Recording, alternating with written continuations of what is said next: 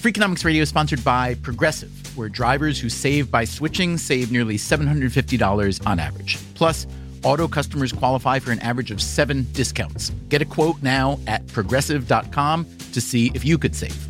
Progressive Casualty Insurance Company and Affiliates. National average 12 month savings of $744 by new customers surveyed who saved with Progressive between June 2022 and May 2023.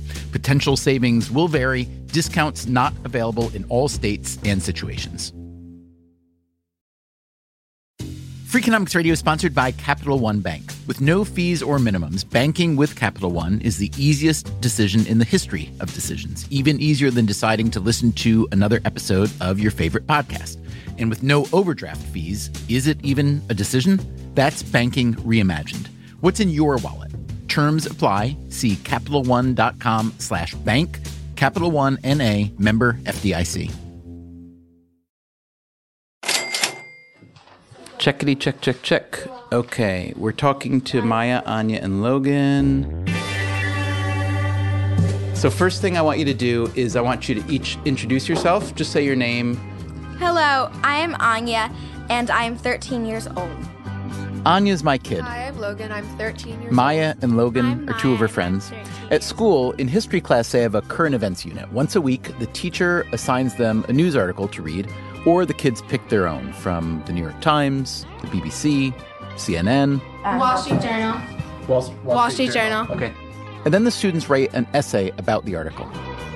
So when the teacher asks you to do this current events reading, what is like the point? Do you ever discuss that? Like what does the teacher say that you're trying to accomplish by reading a current event article and relating it to the history?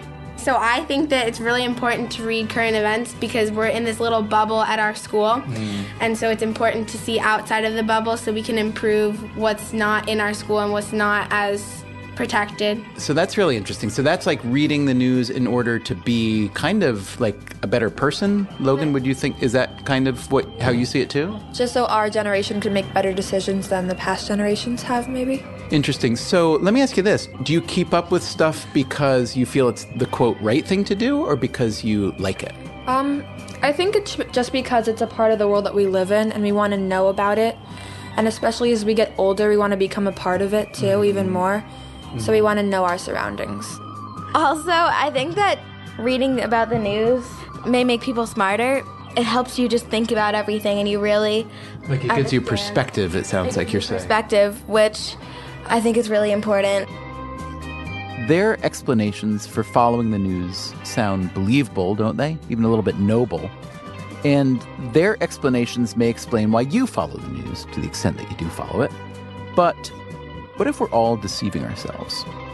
What if we really follow the news just to entertain ourselves? This is CNN breaking news. First to our breaking news. Going out of right now to some breaking news. Got some breaking news out of Miami. Stand by, if you will. That story and more coming up after this short break.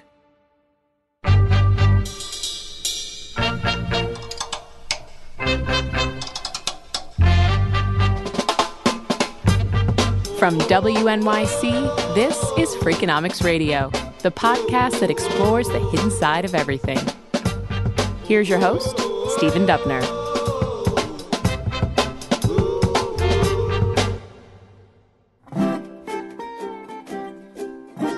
Today's question Why do we really follow the news?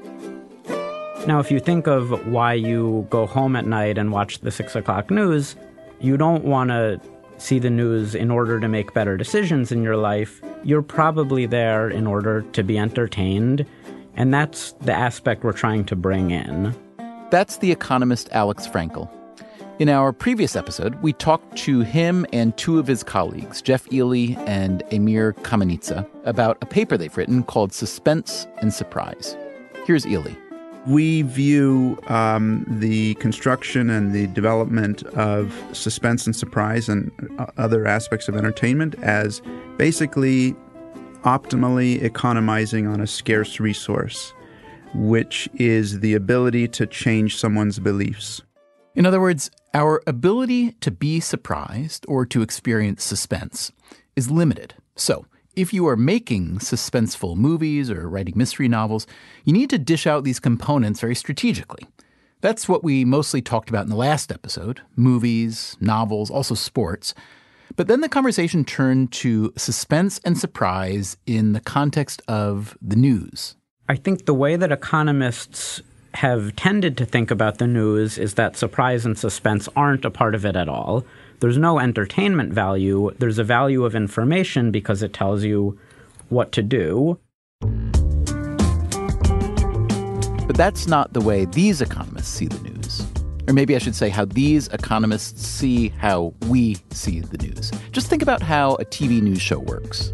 You know, when you go to a commercial, they'll typically tell you a little bit about the story that's about to come, enough to sort of generate suspense about what they're going to tell you after the commercial break, but you know, n- without fully revealing it, so that you know you have uh, you have something to anticipate and a reason to stay tuned through the commercial break.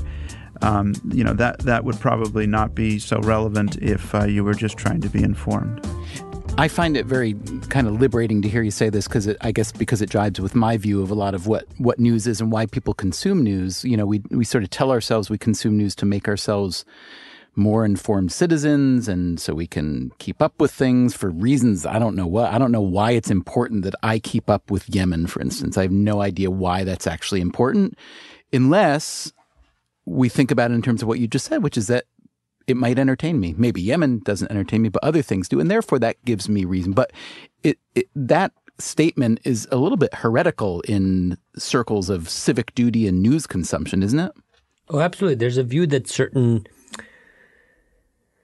transformation of news into entertainment has been a great kind of downfall of civic society. But, you know, that kind of blames blames the news as opposed to the lack of interest in news when it's not entertaining. And I feel like it would be great to collect some data of the kind that I think hasn't been collected before.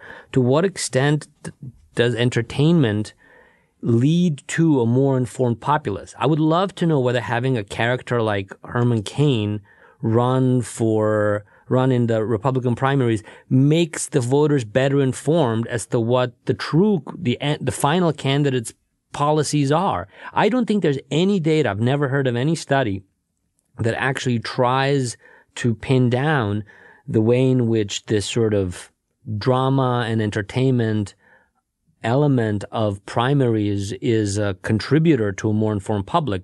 But how can it be that this realm around which there are so many truisms, or maybe just one big truism, which is that, you know, the news is so important for our fulfillment of civic duty and it makes us, quote, better voters and more informed voters? I mean, what, what, um, however true or not that truism may be, what does it say about what we don't know about how people actually consume news and become informed and maybe vote on it? And what does it say about the incentives to, to follow along the news and the incentives to vote? So, economics poses this uh, something of a paradox that we say that people should never vote. It's never worth your time to learn about candidate positions. It's never worth your time to even walk to the polling booth because your vote isn't going to determine the election. There are millions of other votes. Why even bother? Now, I personally do vote. I, I don't agree with that. But why do I vote? Why do I care? Well, for me, I care about the policies a lot, but there's an aspect that feels a lot like watching a, a, sports game to me. I have a team I'm rooting for. I feel like I can, you know, help my team when I go out to vote for them. When I'm watching the news, you know, I, am an economist. I do listen to the policies, but I'm also really engaged with the horse race aspect of it. That's kind of the fun part, and then the policy part is the more eating your vegetables part. And so I think that, you, you know, the the treatment of news as entertainment and bringing this horse race aspect in I think it can make people better informed. It can bring get them involved, and that's probably a good thing. It has what we'd call positive externalities that when people are more informed, they'll make better voting decisions, even if they aren't voting for the reasons we think they should be voting. So, if that's the case, that you are viewing uh, a certain kind of news as large part entertainment, if not primarily entertainment. Can I, can, you know, a person like me or anyone listening to this program just sort of acknowledge that politics is essentially a sport, or at least some phases of politics? And that if, if I consider it less interesting than another sport, that I'd rather watch a football match, for instance, I can just do that and not feel guilty about it rather than feel, you know, like I have to follow the thing that people say is virtuous? No, that doesn't that doesn't follow at all. The the question as to whether in practice the entertainment value of politics is one of the reasons why people pay attention to politics is entirely independent from the ethical, moral, civic duty question of whether it is wrong not to try and know about the candidates you're going to vote or whether it's wrong not to vote. It very well could be the case that entertainment component of politics is what drives a lot of people to pay attention to it and still be the case that it's absolutely, you know, wrong for you not to try and be more informed about policies. I think you can boil the difference down to the externalities. You do not benefit the world by knowing that LeBron James hit a buzzer beater yesterday to tie up the series against the Bulls. But even though it's uh, you watch politics for the same reason, you do benefit the rest of the world by finding out the consequences of your vote. What's the proof for that that I do benefit the world? Well, okay, so that's that's that's perhaps a deep question, but for sure, um, if voting is about choosing the right policy, and the right policy means um, finding out the inf- the consequences of different policies under consideration, and then making a choice based on that, then the more informed you are, the more likely your vote is going to lead in the direction of a good policy as opposed to a bad one. And so everyone is going to benefit from the good policy that results from your vote. But if voting is about just um, deciding, you know, how to divide up the spoils between your class and the other social class, then you know maybe it's a little bit more debatable about whether you're making the world a better place by, you know, finding out what's the best way to tilt things in your group's advantage and voting in that way.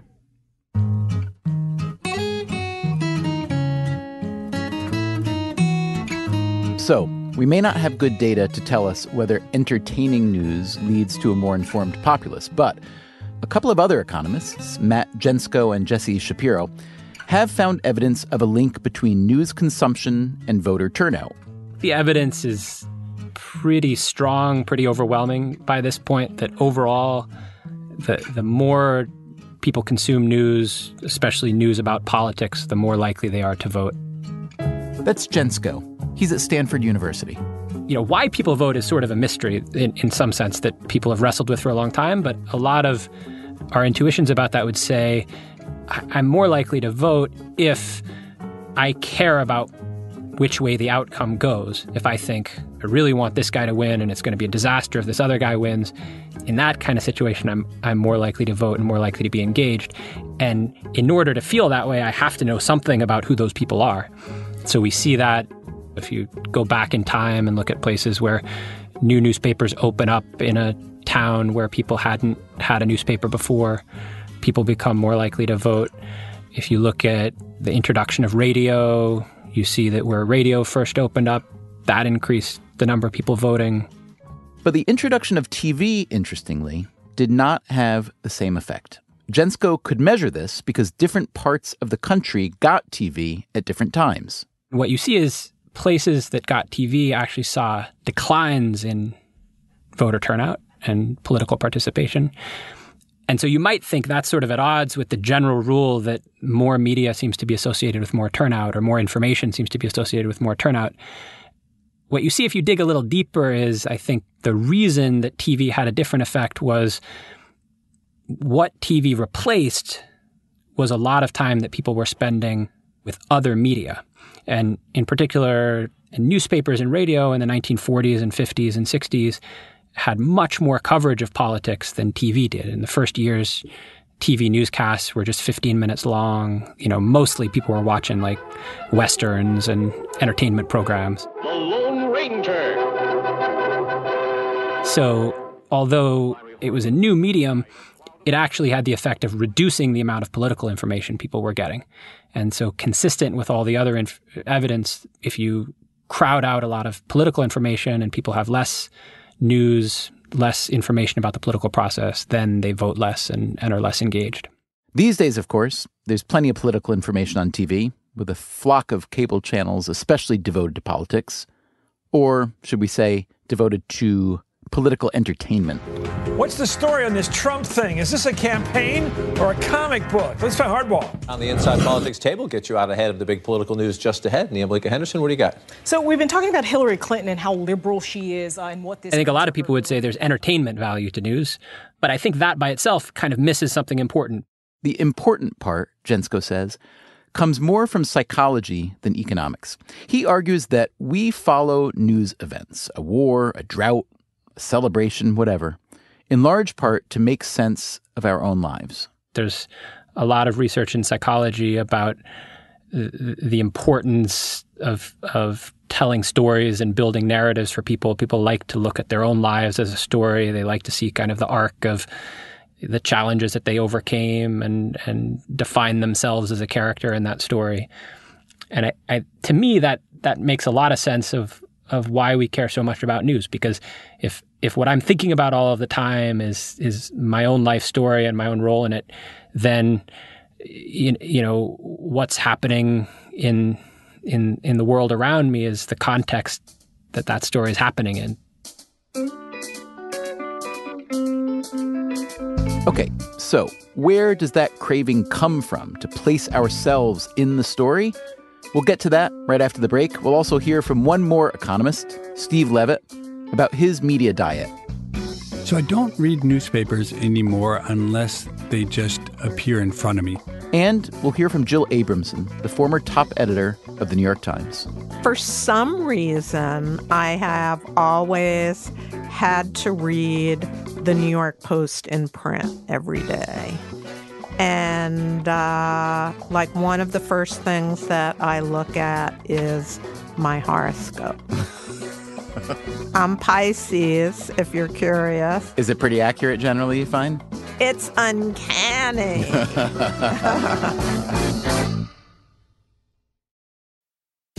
Freakonomics Radio is sponsored by Redfin. Whether you need to buy or sell a home, or you're just obsessed with looking at homes for sale, Redfin has got you covered. Redfin updates their listings every two minutes, and they give you personalized recommendations based on the homes you like, so you can find the home that's just right for you. With the top rated Redfin app, you can favorite homes, share listings with others, and schedule tours even the same day with a local Redfin agent. And if you're looking to sell, Redfin agents get you the best price possible for your home. With a listing fee as low as 1%, Redfin's fees are half of what others often charge. In fact, last year, Redfin saved home sellers $127 million. No matter where you are in your real estate journey, Redfin can help. Download the Redfin app to get started today.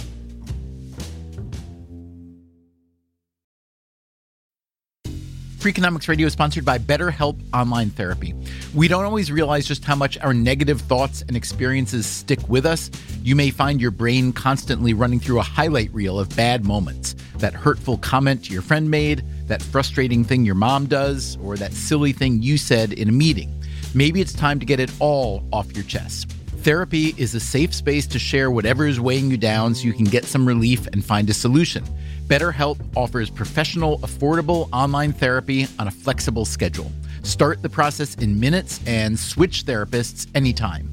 Let it out with BetterHelp. Visit betterhelp.com slash freakonomics today to get 10% off your first month. That's betterhelp, H-E-L-P dot com slash freakonomics. Freakonomics Radio is sponsored by Cars.com. Have you heard about the Your Garage feature on Cars.com?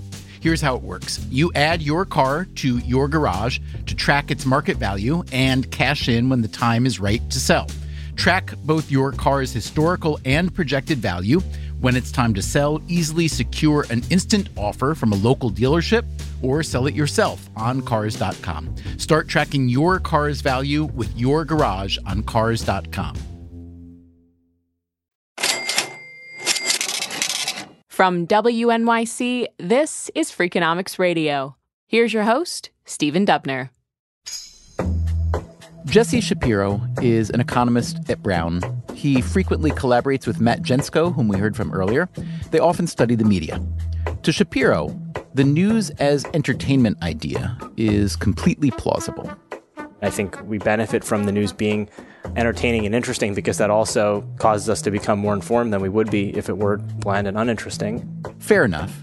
Let's also shake off our modern myopia and look back in time to see where this craving came from. I think we come from a long line of people who had an intense itch to learn what was happening around them. Mitchell Stevens is a professor of journalism at NYU. He's written extensively on the history of news and news consumption. Well, there's a, there's a lot of anthropological research which uh, which demonstrates that if you have a society, they have a way of finding news. So it seems to be basic to being human. And my explanation for that is that the hominids who were not news hungry were less likely to survive. And the two things that probably were most significant in this news for survival were sex and violence. So I, I think we're genetically disposed to pursue news and also, in some sense, to pursue forms of sensational news. Whether it's genetic or not, personally, I'm always a little skeptical of evolutionary arguments like these. Our demand, Stevens says, has hardly abated. I think very little of the news actually today is of practical value. For one thing, we don't live in a society that has all that many threats encroaching upon us. You know, most of us live pretty safe lives, and most of us know where to find food in the supermarket. Most of us know uh, how you know where where to look for romance, where to where to where to live our social lives. So I think a lot of the functions that news used to perform way back when in hunter-gatherer times in pre-literate societies, it's no longer performing regularly. Yet our itch to be aware, to know what's going on around us remains. And that itch expresses itself in tabloid newspapers, in, uh, you know, silly television shows, and uh, in lists on BuzzFeed. One of the things journalism has always been is a form of entertainment, of diversion, of taking your mind off other things. Okay, so we consume news for entertainment value. We consume news in order to place ourselves in the story, see how we stack up. We consume news in order to make sense of the world around us, perhaps even for pro social reasons, as my daughter and her friends argue. But let's not discount another reason why we consume the news pure personal utility. So, Levitt, describe for me your daily media diet. Which of the world's leading newspapers do you read, and which magazines, and which TV news shows do you watch, etc.? So I don't read newspapers anymore unless they just appear in front of me. That's Steve Levitt. He's my Freakonomics friend and co author. And indeed, my total consumption of news more or less boils down to whenever I'm incredibly bored and I can't think of anything else to do, I go to CNN.com and I just see what the headlines are. And then after I finish that, I go to golfchannel.com and I see what's going on in the world of golf. And that's my news. And um, why don't you consume more news? Is it because you don't think it's worthwhile? Is it because it's not fun? Is it because you've got other things that are more important to do? So I'm not interested in politics. And that's one reason I don't consume a lot of news. And I don't have a political bent, so I don't get excited about knowing what the right or the left thinks about some issue. And I don't care about controversies in that way. So, in the sense that CNN kind of reports everything, I don't feel a whole lot of need to go out and, and get the different takes. So, in in essence, I think I want to know if anything important happened so I can figure out if I should do something about it. Give me an example of, you know, something important happening and whether you should do something about it.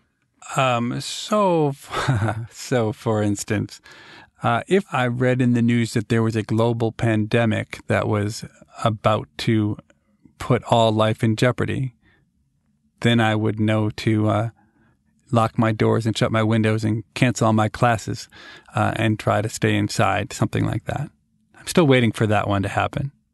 Let me ask you this a little bit. For people who do feel compelled to really follow the news in a way that you don't, in a way that I less and less do, what do you think is the upside? What's in it for them? Do they feel like they're becoming better voters and citizens? Is it kind of to have a, a, moral superiority over people like maybe you or me who don't know everything that's going on everywhere? I certainly think that reading newspapers makes you seem smart.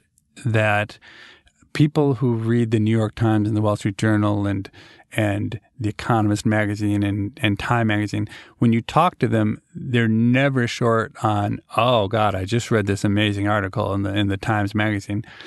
And I, I think that's a very valuable thing. I mean, I, I think that's the best argument, or that's that's a I think that's a really good argument for why someone should invest time in reading newspapers. So it's got personal utility, yeah. Yeah, it, it, it's personal. utility. I mean, I can't think of any other reason, really, any great reason other than personal utility for for reading newspapers. I mean, people can talk about the need to be informed and whatnot, but it's very tricky to to motivate being a news junkie on anything other than you just like it.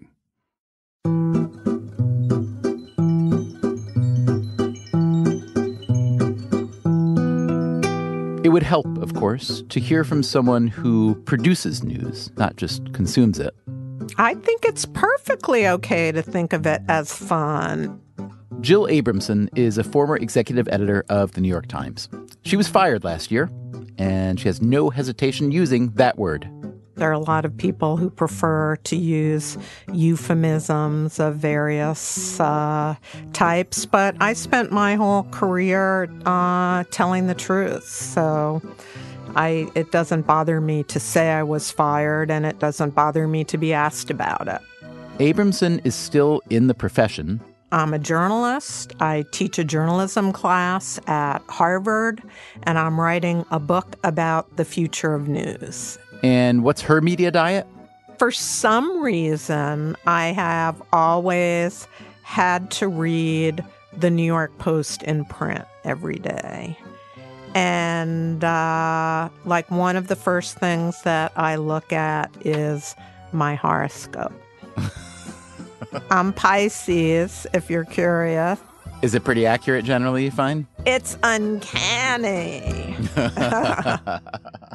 but you know obviously i read i read the new york times like all day long uh, mainly on my ipad app uh, you know i I luxuriate in the Saturday and Sunday print paper sections. I look at, you know, I look at the journal every day, the Wall Street Journal.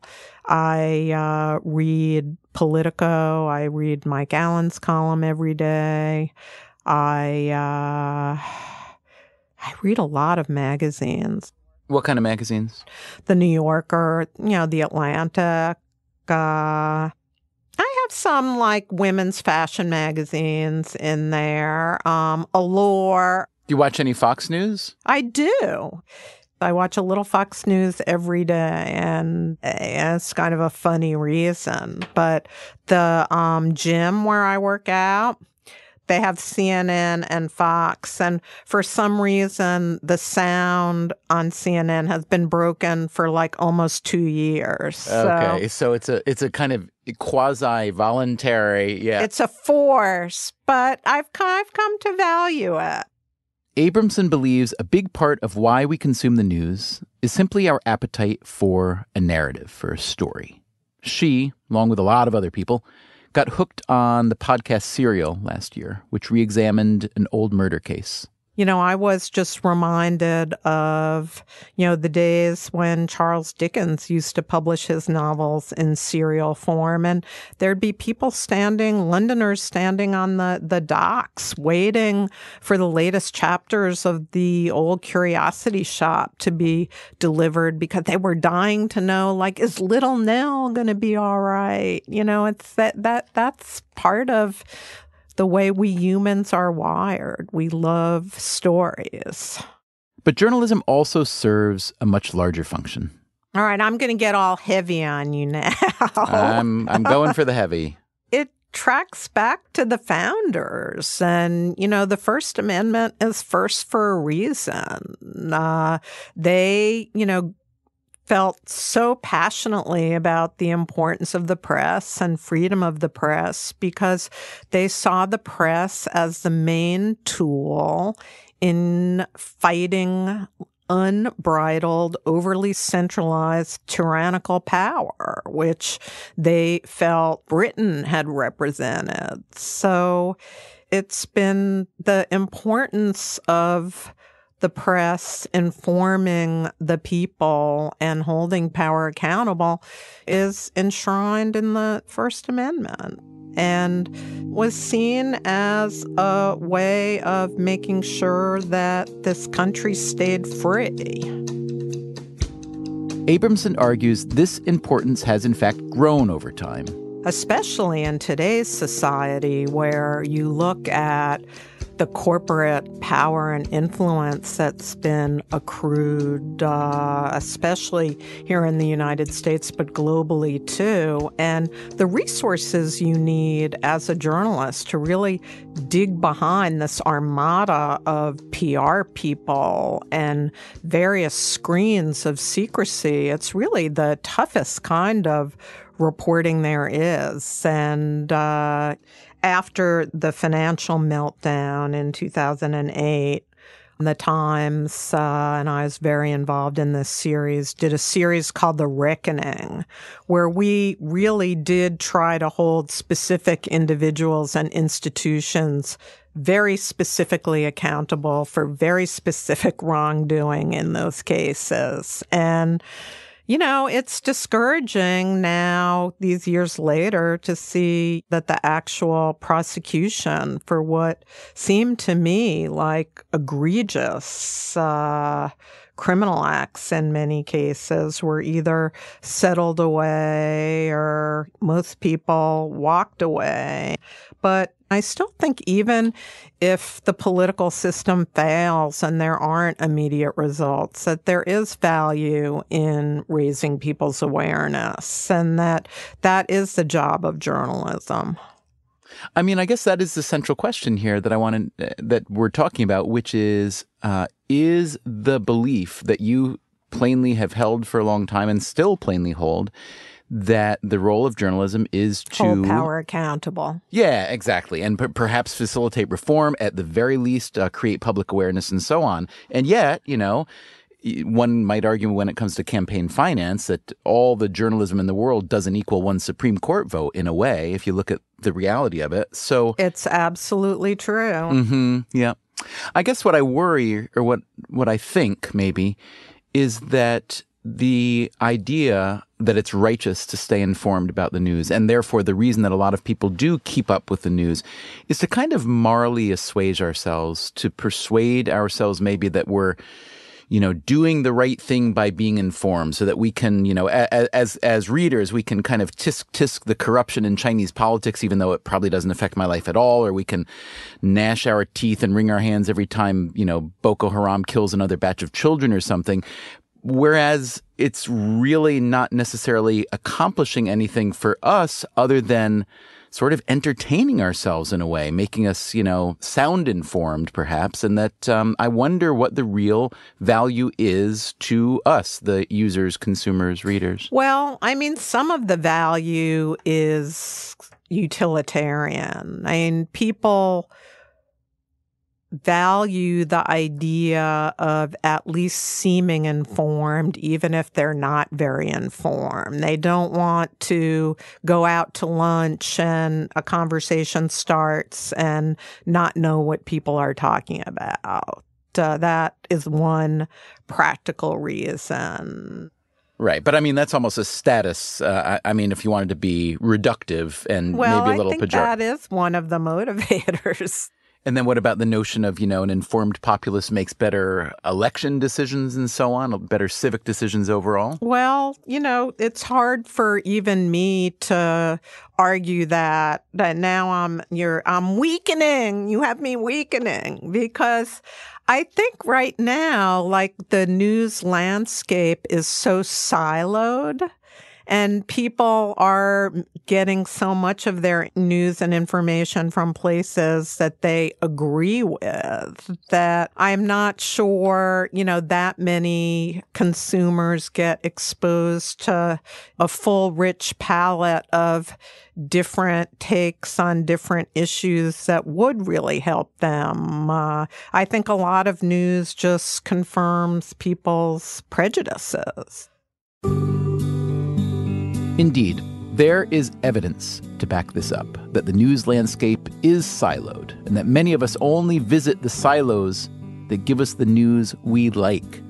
We talked about this a few years back with Dan Kahan. I'm a professor of law at uh, Yale Law School. Kahan is also a member of the Cultural Cognition Project. It uses empirical research methods to study how people's values, their ideological predispositions, affect their perceptions of risk and how they factor in scientific evidence. Consider the notion of climate change. Now, some people consider the risks grave, and others are skeptical. Kahan says you might think the difference is explained by how scientifically literate a person is. If you thought that the problem was people don't know as much as scientists know, um, then you'd predict that as people know more about science, um, they're going to become more concerned about climate change risks, and that doesn't happen.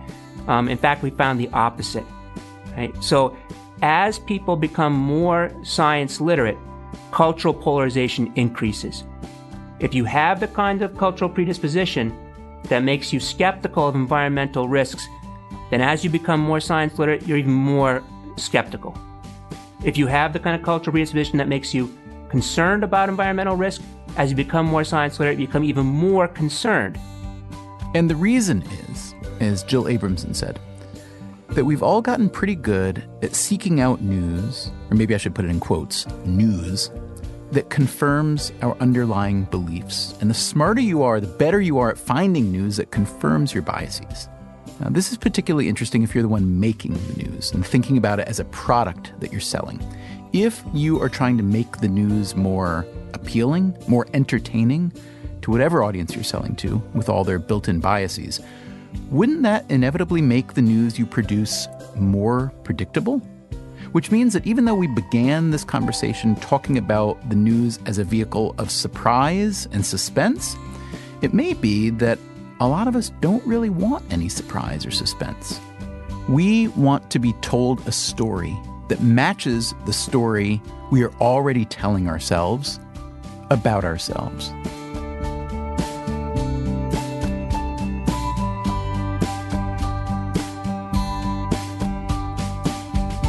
Coming up on the next Freakonomics Radio, we go way, way back into the Wayback Machine and play you the first episode we ever made. It's called The Dangers of Safety. We talk about the modern football helmet, which is so safe that it's become a weapon. The first thing you get is uh, you, everything starts to vibrate. It's like, like if you laid your head on your cell phone and put it on vibrate and someone called you, that's what it felt like for me. And we ride in a so called death proof Mercedes with none other than Glenn Beck. What? So I didn't stop at the stoplight and I'm going 190. What? I can flip it. I'll survive. It's the it's the death proof car. What a dope. Freakonomics Radio, 2010 vintage. That's next time.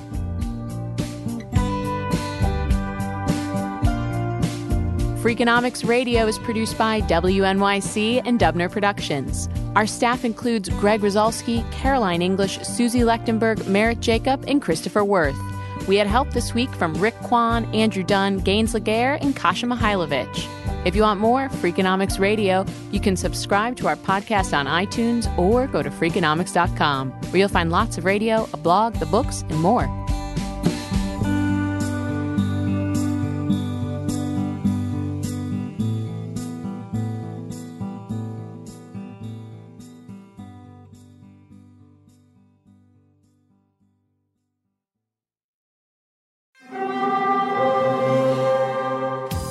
Hear that? It's the call of the Crave. And when the Crave calls, you know what to do. try the $5 Bacon Bundle, because the only thing better than a White Castle slider is a White Castle slider topped with crispy hickory smoked bacon. So pick any two of either the Bacon Cheese Slider, 1921 Bacon Cheese Slider, or Chicken Bacon Ranch Slider. And also get a small fry for just $5 with the $5 Bacon Bundle. White Castle. Follow your crave. This is a big year. The Ohio Lottery's golden anniversary. 50 years of excitement, of growing jackpots and crossed fingers. 50 years of funding for schools, of changed lives and brightened days. 50 years of fun. And that is worth celebrating. So watch for can't miss promotions, huge events, and new games that will make the Ohio Lottery's 50th year its biggest one yet. Learn more at funturns50.com. Building a portfolio with Fidelity Basket Portfolios is kind of like making a sandwich. It's as simple as picking your stocks and ETFs, sort of like your meats and other toppings, and managing it as one big juicy investment. Mmm, now that's pretty good. Learn more at fidelity.com slash baskets. Investing involves risk, including risk of loss. Fidelity Brokerage Services, LLC. Member NYSE SIPC.